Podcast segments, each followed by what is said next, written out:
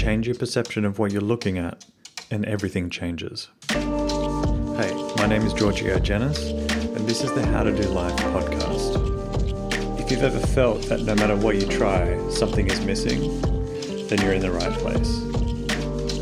My aim with this podcast is to begin filling in those blanks for you. So open your mind and get ready, because I'm about to show you an entirely different way to look at your life. And once you've seen it, you can't unsee it. So let's get started. All right, welcome to another episode. Now, this is a episode that's coming off the back of a coaching call that I've recently had. Uh, and when I say recently, I mean within the last hour. So I thought I'd jump in here and record this while this is fresh because I think this might be valuable for you. And what I'm talking about is dealing with change. This is something that a lot of people struggle with. Most people I know, in fact, struggle with change. And quite honestly, the, the struggle with change is really simple. It comes down to people associating pain with change. And so if you're one of those people who struggle with change, it's probably because you've got pain associated with it. And if you look at other people around you who don't have, who don't struggle with change so much, you might feel frustrated that they don't feel the same way you do, or they can't relate to the way you feel. But quite honestly, it just comes down to the fact that they don't have pain associated with change. In fact, there are people who have a lot of pleasure or excitement associated with change. And so as a result, they are more willing to create change for themselves. And in fact, they might even have pain associated with things staying still. So they change things and they seem to be a little erratic because they're swinging in the other direction of the pendulum. They're going and creating a lot of volatility and change. And the moment something starts to get a little bit stagnant or stale, they'll just kind of drop that and go over here and run over here and do this instead. And so they're running around not staying consistent with anything. And so you've got these people that are on the two ends of the spectrum, those fearing change and those only wanting change and fearing predictability and stability. And both extremes create some kind of level of volatility. So I thought I might try and address this to the best of my ability to give you a bit of a different insight on this. Because change is something that is constant. As the saying goes, it's the only constant is change. And so we have the opportunity to either embrace it or resist it, like most things in life. Now, to further iterate how much things change and how things do not stay the same, we see this in a lot of nature. So we see it in the seasons, right? There's nowhere in the world that is the same season throughout. Even the places that are tropical have a wet and dry season. And the places closest to the poles, the poles of the planet, they don't have 365 days of sunlight and vice versa on either end of the pole. They're actually dealing with maybe six months of light and six months of darkness, for example. But even those places at the extreme ends of the planet, they deal with change. They're not the same season. We see this in the aging of the body. We see our relationships change. So if we just look at the intimate relationships or family relationships that we have, they change and they evolve over time. It's rare that people are actually with the person that they first got into a relationship with and they are to the end of their life. I'm not saying that doesn't exist, but it does. And even still, throughout that one relationship, if you are one of those people that has been in a relationship with the same person since high school, the relationship itself has changed and evolved over that time. You're definitely not the same people you were when you first got into the relationship. And we see it with our work and our career in businesses as well. A lot of businesses will change. We call that a pivot sometimes, or they change the market that they're serving, or the products or services that they're providing, or who they're providing it to. And they evolve with what they're doing. Even in the most established businesses like insurance and banking, all of that has had to change over the years. It's not the same thing. And then we see with our social circles, it's rare that people are still friends with the same exact group of people that they were when they were younger. And then even throughout your life, the people that you spend time with changes. Sometimes people come in and they leave. Some people come in and stay. Some people leave and they don't come back. And so your social circles evolve and change depending on what you value and what you prioritize. And then, even within the human body, you have, uh, I think it's about 3 trillion cells, human cells in your body. 330 billion of those are dying every day.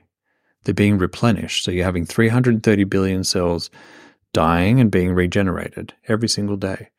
In fact, your body fully replenishes every single cell within the body somewhere between seven and 10 years, depending on the individual. So every seven to 10 years, or let's just call it 10 years and make it a decade, every decade you've got a new body. So the body you have in a decade from now is not the same body that you have today. All those cells you have in this moment will be different in a decade from now. That's how much change exists. So you can try and hold on to these cells to the best of your ability, but that's not going to do you any good. This natural process that exists within our bodies that's given to us through the intelligence of the body and the intelligence of nature is pre programmed cell death and regeneration to keep us alive. Otherwise, we would be diseased more than we see today in modern medicine. So it's important to understand that constant change is what exists. Another example, really quickly, is an interesting one that comes to mind is with birthdays. You know, a lot of people talk about, you know, the Earth being in the same position it was when we were born every time it comes around to that same date each year. But the reality is, and you can look this up online, the planets of our solar system, as we all know, orbit the sun, right? Assuming that this is what you believe. And it is believed because of the way we're taught that the sun doesn't move and the planets orbit around the sun. But the reality is the sun and the planets are all moving collectively through space while we're spinning around the sun. So the entire process of movement is occurring every year. So while it appears to be that we're in the same position whenever your birthday comes around or the 1st of January each year, we're not because the planet and the entire solar system has moved. So we're not even in the same exact position. We are, quote unquote, relative to the sun, but in space, we're not in the same location. We aren't ever in the same spot. And as Heraclitus said, no man can ever step in the same river twice because he is, it's not the same river and he is not the same man. Meaning the river changes and so do you as a person, you evolve. And so our ability to adapt to and embrace change is one of the most empowering things that you can do. In fact, Charles Darwin, his study into the evolution of species is where he coined the term the survival of the fittest. Now, most people interpret the survival of the fittest as the survival of the strongest. But he clarified in his texts where he said that the survival of the fittest is being defined as the most adaptable now, adaptation involves our willingness to adapt or work with the changes that are occurring around us. So, the species that have survived the longest are the ones that have been most willing to adapt to the changing environment around them. And the cause for that change is different. It can be climate, it can be chemical, it can be the fauna, so the plants around them changing, so they're not producing the same fruit or there's something going on there, or the water quality changing, and so that the animals will then adapt and change. And the ones that don't adapt and change are usually the ones that perish, which is why we've got something like a 99 point something percent extinction rate of all species that have ever existed. That's how much species have struggled to adapt, to change. So, our ability to adapt to change is crucial because if you're willing to embrace it and adapt to it, you're more likely to actually go further in life because you'll stick with it for much longer. Now, this can manifest in different ways and can show up with different kinds of hurdles and difficulties for us. So, I'll give you an example of this coaching call that I had just a, uh, about half an hour ago, where a client of mine, a brilliant entrepreneur, brilliant woman. She's young, she's very driven, very educated, and very curious about life. And one of the struggles she's been having, which is one of the reasons why she's been working with me, is that her business hasn't been doing as well as she'd love it to be. And so when we started getting into it today, what we found was a lot of the struggles that she's been feeling and finding herself in a pessimistic mindset about how well the business is going to do and what market forces are playing a role comes down to the fact that she's currently comparing her situation, her current reality, to her past reality when things were doing really well. Now, because of that, she's holding on to the way things were in the past. And the timeline that we nailed it down to was two years ago. Now, the issue with that is things were different at the time. The market was different, the world was very different just in that two year period. And the business that she was operating in was very new, only weeks old. And so her level of hunger and her determination was being invested in the business in a way that it isn't today, which isn't good or bad. It's just different. And so she's been comparing the current reality to that past reality when she was willing to, when we actually went back and changed her perception, she realized that she found she was willing to invest everything she had, even if it appeared to be extreme and unhealthy. Meaning, she sacrificed social lives, a romantic life, her connection with her family, and to some extent, even part of her health was all being sacrificed for the sake of getting the amount of business that she did and how much she generated for herself in the business. And she was working really long hours because she could. Now, comparing that to her current reality where she values a lifestyle, where she wants to give her space, herself space to room, to think, to have weekends, to socialize, to connect with people, to explore the romantic side of her life as well. It's hard for her to maintain both existences because the way she was operating back then didn't allow room for all these other aspects and facets of her life. Whereas today, she wants to make sure that those facets have a place in her life and that the previous way that she was operating isn't something that is sustainable at all. And so she was struggling to adapt to the changes she's created in her life and working with those changes and embracing them.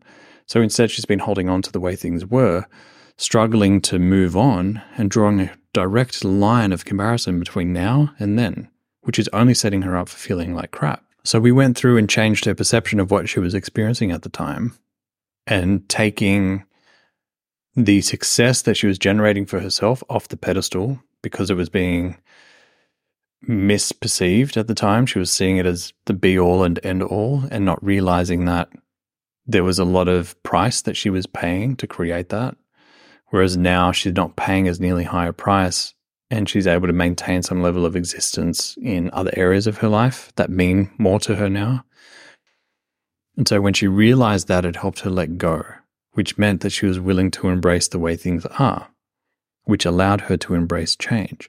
And she immediately started seeing different ways that she could show up today in her business that allowed her to then start to create some more of the success she wants, but in a more sustainable way.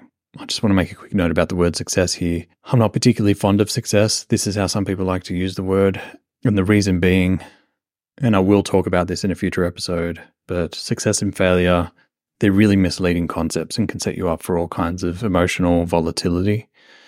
So when I say that she's looking to create more success for herself, specifically, it's creating more revenue in the business that is considered a success in her books. So I think it's it's just important that I drop that caveat in there because I don't want to be known as somebody that's promoting the idea of success. That can be really misleading. And uh, for those of you that have been through my program, the Mindset Blueprint, you'll know that I've actually got like a whole lesson and a whole module on getting into the dichotomy between success and failure and how it's a misperceived concept that exists out there in the world. Now, really quickly, I have a favor to ask of you. If you're getting value from my podcast, please make sure you spend 20 seconds going and leaving a review of the podcast.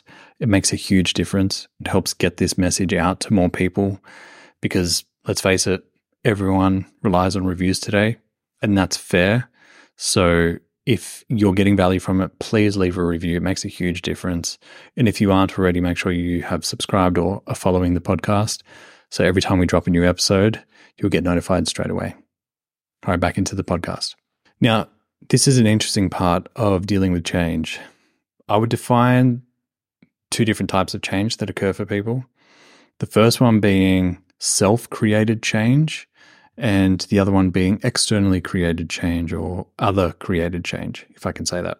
And what do I mean by these two? Well, self created change is somewhat obvious. It's when you are the creator of the change. You're intentionally doing something to create change for yourself through a decision you've made, a choice you've made, or some kind of action that you've t- taken to create the change that you're looking to create. Externally created change or other created change is the kind of change where we feel like someone's forcing it onto us. That someone can be anybody outside of us. But sometimes people personify life being the one that's forcing change onto us, or the universe, or whatever word you want to use, right? So it's important to kind of distinguish these two because there are usually two different sets of emotions that come up with these two. So for self created change, the biggest emotion that I see people wrestling with there is fear. And the reason why I say it's fear is because most people have a fear of taking responsibility which is what self created change is.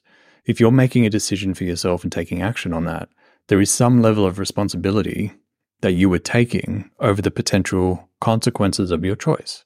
So you're choosing that I want to take on this change or I want to create this change for myself, but then I also have to deal with the consequences. So it's very common for people to avoid taking on that responsibility because it's too much weight or it's scary or it's overwhelming, right? Now, when it comes to other created change, people experience also a sense of fear, but for a different set of reasons. And it's usually because they are people who are scared of not having control, otherwise known as control freaks. And so they feel like if change is being forced onto them by external sources, that they feel like they're losing control. And what is a typical pattern for people in those situations is when they feel like they don't have control over the external circumstances that are being forced onto them, they will try really hard to grip control to the best of their ability. But because they don't actually genuinely have control, it only makes them feel like they've got even less control than what they started with. And it creates this kind of spiral of fear and anxiety into losing complete control, which only fuels their desire to want to control even more because they're scared of what losing control feels like and means to them. And so when you're dealing with these two sets of these two different types of change, it can have a different effect depending on the individual and their perception of whether it's an issue of responsibility or control. So then how do we change it? How do we start to embrace change in our lives? Well, it's really simple. Firstly, we know that if you're struggling with change, it's because you've associated pain with dealing with change. Now, pain is just the perception that things are more negative than they are positive. You've kind of tipped the scales of balance in your mind in the way you're seeing it. And so you've associated more negatives than positives with change. Now, you didn't come out of the womb struggling with change. You were actually fine with it. But then there was some point along the way throughout, usually childhood, it might be your teenage years, or could even be as an adult, but somewhere along the line, you started to have an experience where there was some kind of change that occurred and you associated pain with that experience. And so unconsciously, you kind of developed the belief, you wrote down the rule in the back of your belief system saying change equals pain. So whenever you start to see something changing, because you've got this rule that says it equals pain, that's your immediate perception, and you regress to that experience and then you relive all the same pain, assuming that it's going to feel the exact same way even though it's very different. And so you start to reaffirm that belief that change equals pain. So, my suggestion is to go back through your experiences and go and identify experiences throughout your life. The earlier, the better, or the more charged, the better. And you can go back to these experiences and find where change was occurring that you associated pain with and look at how that experience and the way it unfolded was actually helping you. What were the benefits? What were the positive aspects? How is it helping you? How is it enhancing your life? What value were you getting from it? What lessons were you getting from it? What was the gift? It's all the same question. I'm just using different words. What I'm asking you to do is start to stack up positive associations with that experience and the change that was occurring. And when you stack up enough associations, you stop seeing it as painful and then you stop resisting change. You no longer have this anticipation of change being bad. You start looking at it as something that's just as useful as things staying the same. It's really as simple as that. The more you do that exercise with different memories where there was change that was occurring that you believed was painful, you'll stop feeling a victim of change, which is the only constant thing that exists. So it's like if you fear or feel like you're a victim of change, it's almost like you perceive yourself as a victim of life because life is change. It's just constantly changing. It's so dynamic. Nothing is ever the same. We're not even ever in the same position. So if you can start to develop a positive not necessarily a positive association. That's not what I want to create. But I want you to get to a place of neutrality where you can see that there is an equal amount of positives as there are negatives with change. When you arrive at that place, you no longer see it as good or bad because change is neither good nor bad. It's just a part of life. Just as much as things staying the same isn't necessarily good or bad because it can be bad too. If you think about building up a dam in a river system, and you have that water sitting there for a really long time, it eventually becomes swampy, filled with algae and bacteria, and it becomes toxic. It wasn't too long before that, before the dam was built, that that water was free flowing and fresh and safe to drink. But because you've dammed it up and you've tried to keep it stagnant and stale, it becomes dangerous and toxic. So change is just as valuable as stagnation. And it's something that we can all embrace. So if you're someone who struggles with it, either change that you've been the creator of or change that life has forced onto you, find a way to embrace it by looking at all the benefits and how it's helping you till you bring that back into balance and you no longer see it as such a negative thing. And believe me, it's going to liberate you. Change is something that I wrestled with when I was younger. And then when I changed my perception of it, I embrace it and I look for it. I look for ways to create it and not in a erratic way. I don't get stifled and feel trapped and then go and do something irrational just to create change. I'm very strategic and systematic about the change that I create and very intentional. And when life forces change onto me, like the death of a loved one or the seasons or the weather or something like that, I just roll with it. Or even a pandemic. I just roll with it because I can't create, I can't control these external outcomes. So I may as well adapt to it and roll with it. And that way, I have a higher likelihood of lasting longer than I would have if I held on so tightly to everything. Anyway, I hope you got some value from that episode. I hope you got some value from some of the insights and the perspectives on dealing with change. If you need to, keep coming back to the episode, it'll be here for you.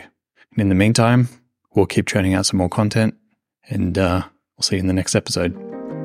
Thanks. Bye.